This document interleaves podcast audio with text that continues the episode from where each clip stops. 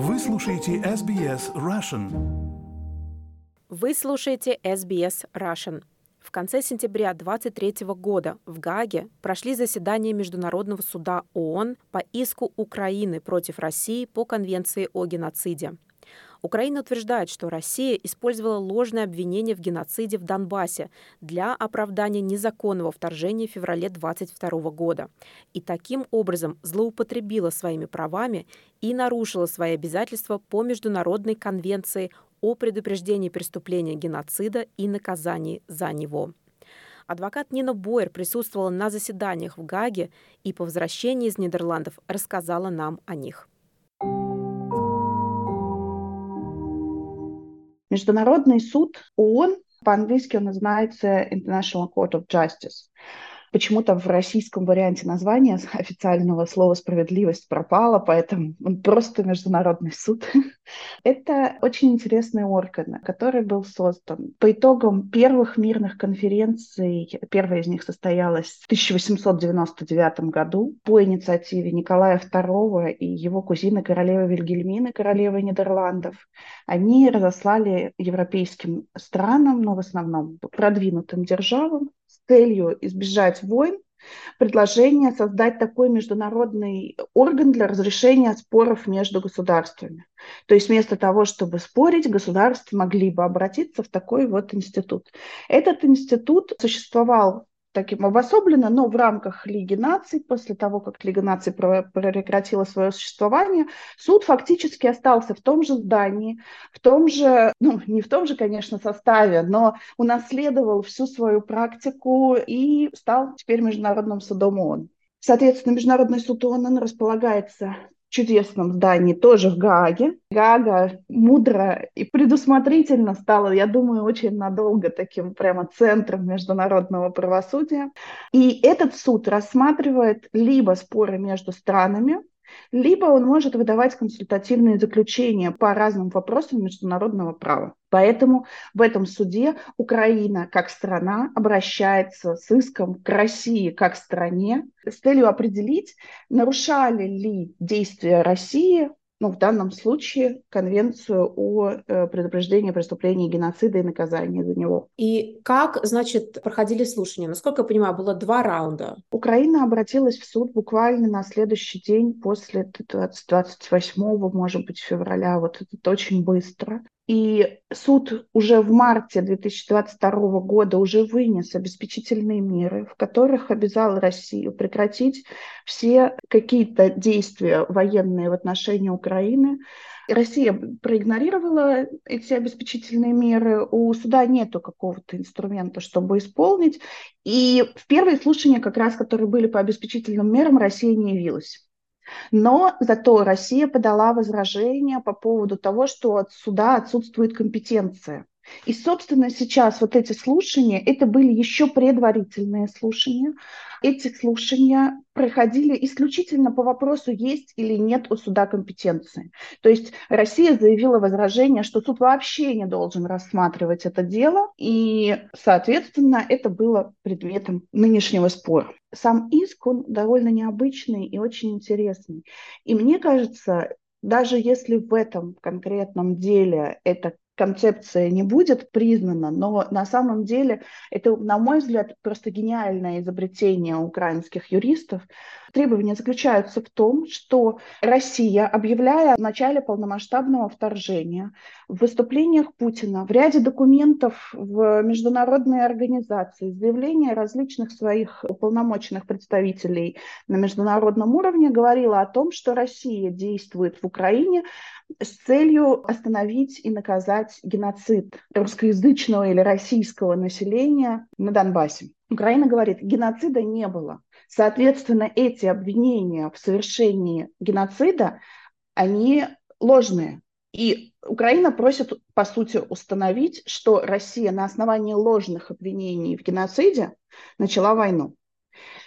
То есть доказать факт отсутствия геноцида. Почему я говорю, что это, на мой взгляд, гениальная идея? Потому что последнее время очень многие нормы, то есть вот такие режимы, как российские и другие многие, находят способ такого извращенного использования международных норм. Когда мы говорим геноцид, защищаем геноцид и в рамках защиты геноцида совершаем многочисленные военные преступления, как бы прикрываясь этими нормами.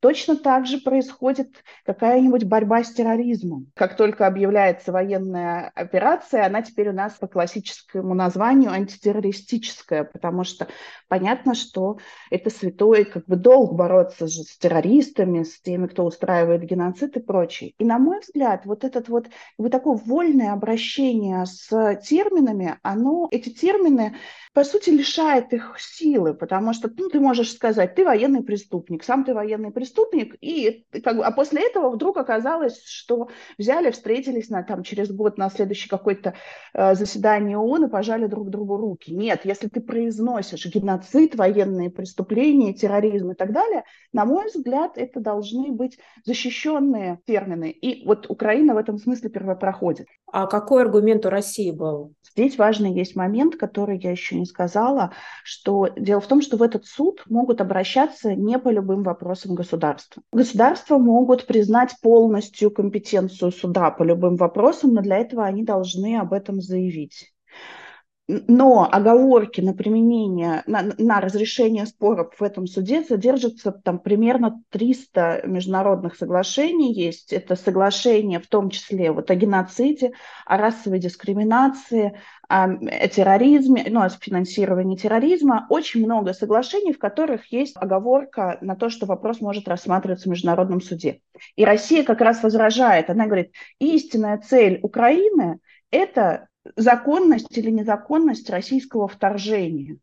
А этот вопрос, говорит Россия, не входит в компетенцию Международного суда, а входит только геноцид. А Украина пытается подтащить как бы вот эту идею о геноциде, чтобы создать у суда компетенцию искусственно. Я была на этих слушаниях, слушала Россию, поэтому я это не откуда-то прочитала. Я внимательно все несколько часов выступлений российской делегации прослушала, поэтому могу сказать.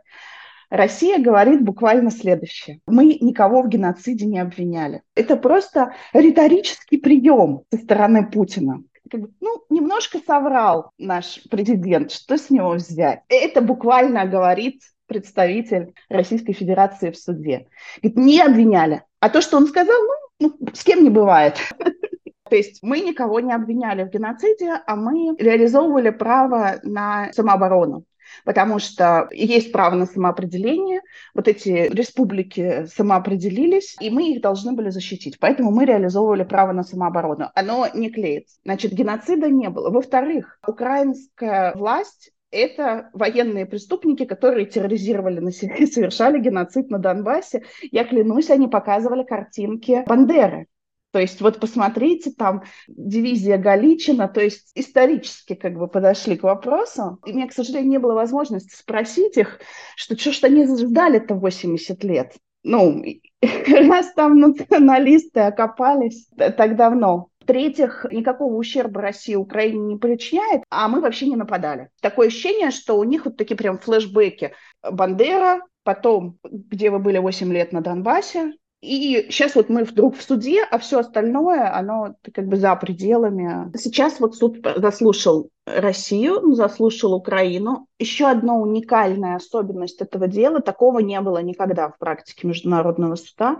В дело подключились еще 32 страны, которые на, на стороне Украины. На это был выделен отдельный день, выступали представители этих 32 стран, они подавали свои письменные мнения, и все они поддерживают Украину, что, конечно, Россию сильно задевало, и во втором раунде слушаний она даже жаловалась, что вот они столько раз повторили слова Путина о том, что мы должны защитить народ Донбасса от геноцида, потому что они, уважаемый суд, хотят вас загипнотизировать. По сути дела, это слушание официально на уровне ООН вынесли слова Путина на рассмотрение. Так подождите, ваш же президент сказал, что он пошел защищать народ от геноцида, что там русских притесняют, что их там убивают. Восемь лет уже, значит, пытаемся это сделать. Вот России пришлось уже совсем вмешаться полностью. А тут внезапно вы говорите, что нет, мы этого не делали, мы этого не говорили, вообще в это не верили.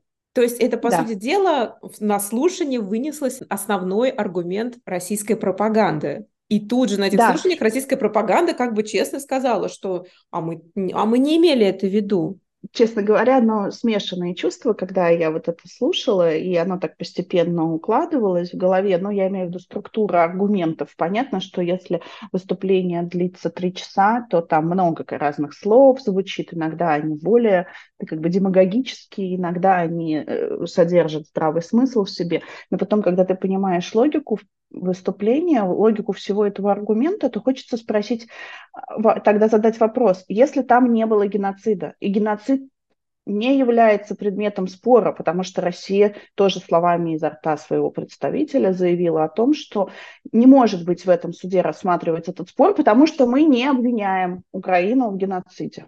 Соответственно, спор нет, как он прям так и сказал, говорит, нету геноцида, нету спора. И хочется спросить, вопрос, задать вопрос, а тогда зачем? Если спора нет, если геноцида не было, то что происходит последние вот эти полтора года сейчас? И, да, какова цель? Ну, на этот вопрос российская делегация э, не, не дала ответа ни в первом раунде, ни во втором раунде слушаний.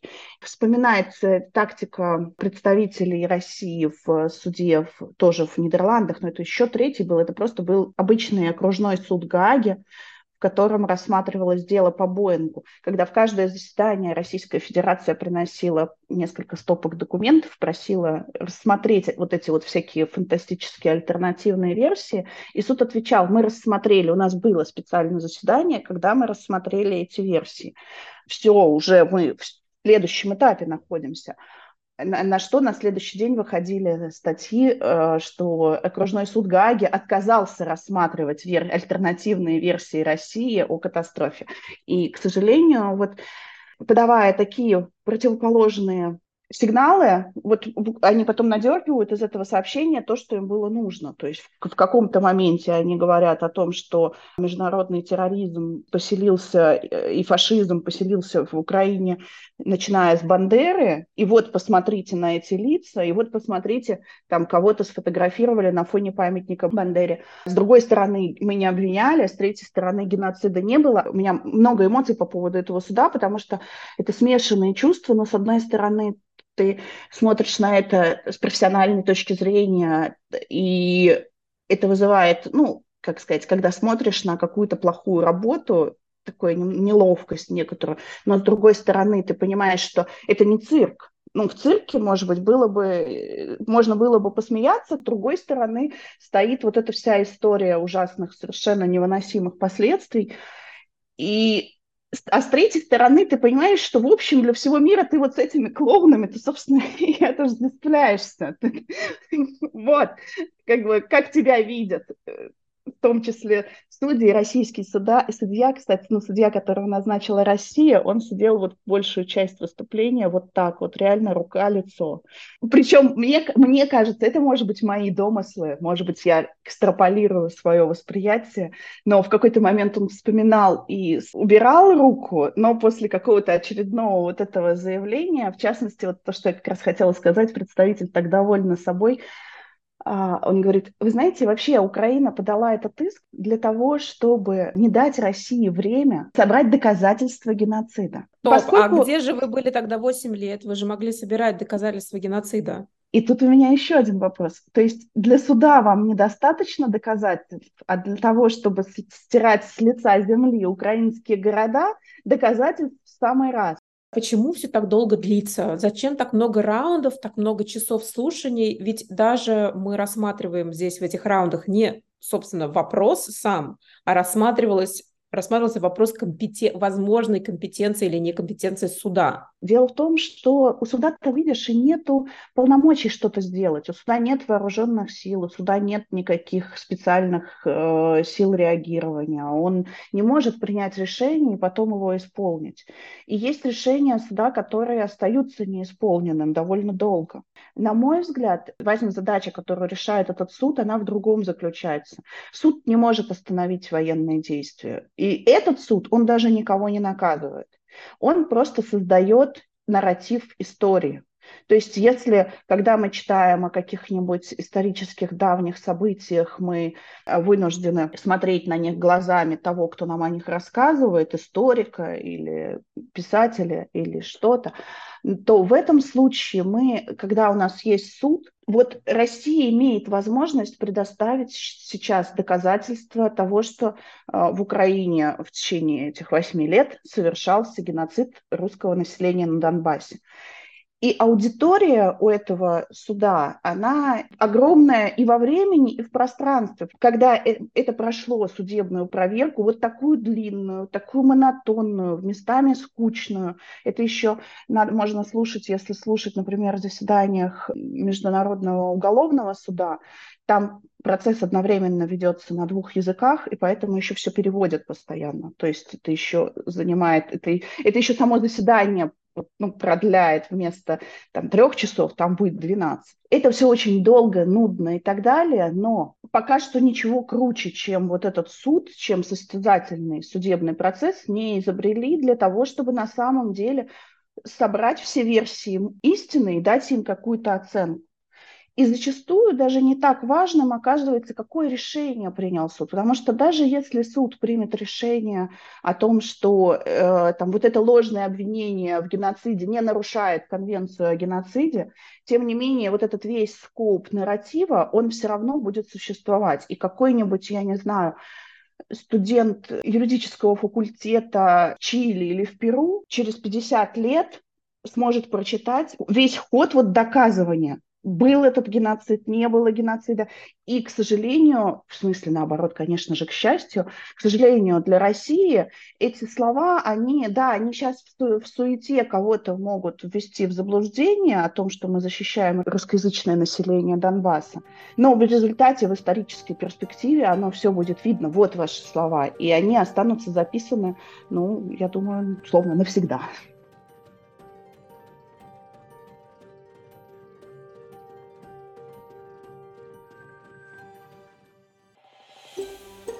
Хотите услышать больше таких историй? Это можно сделать через Apple Podcasts, Google Podcasts, Spotify или в любом приложении для подкастов.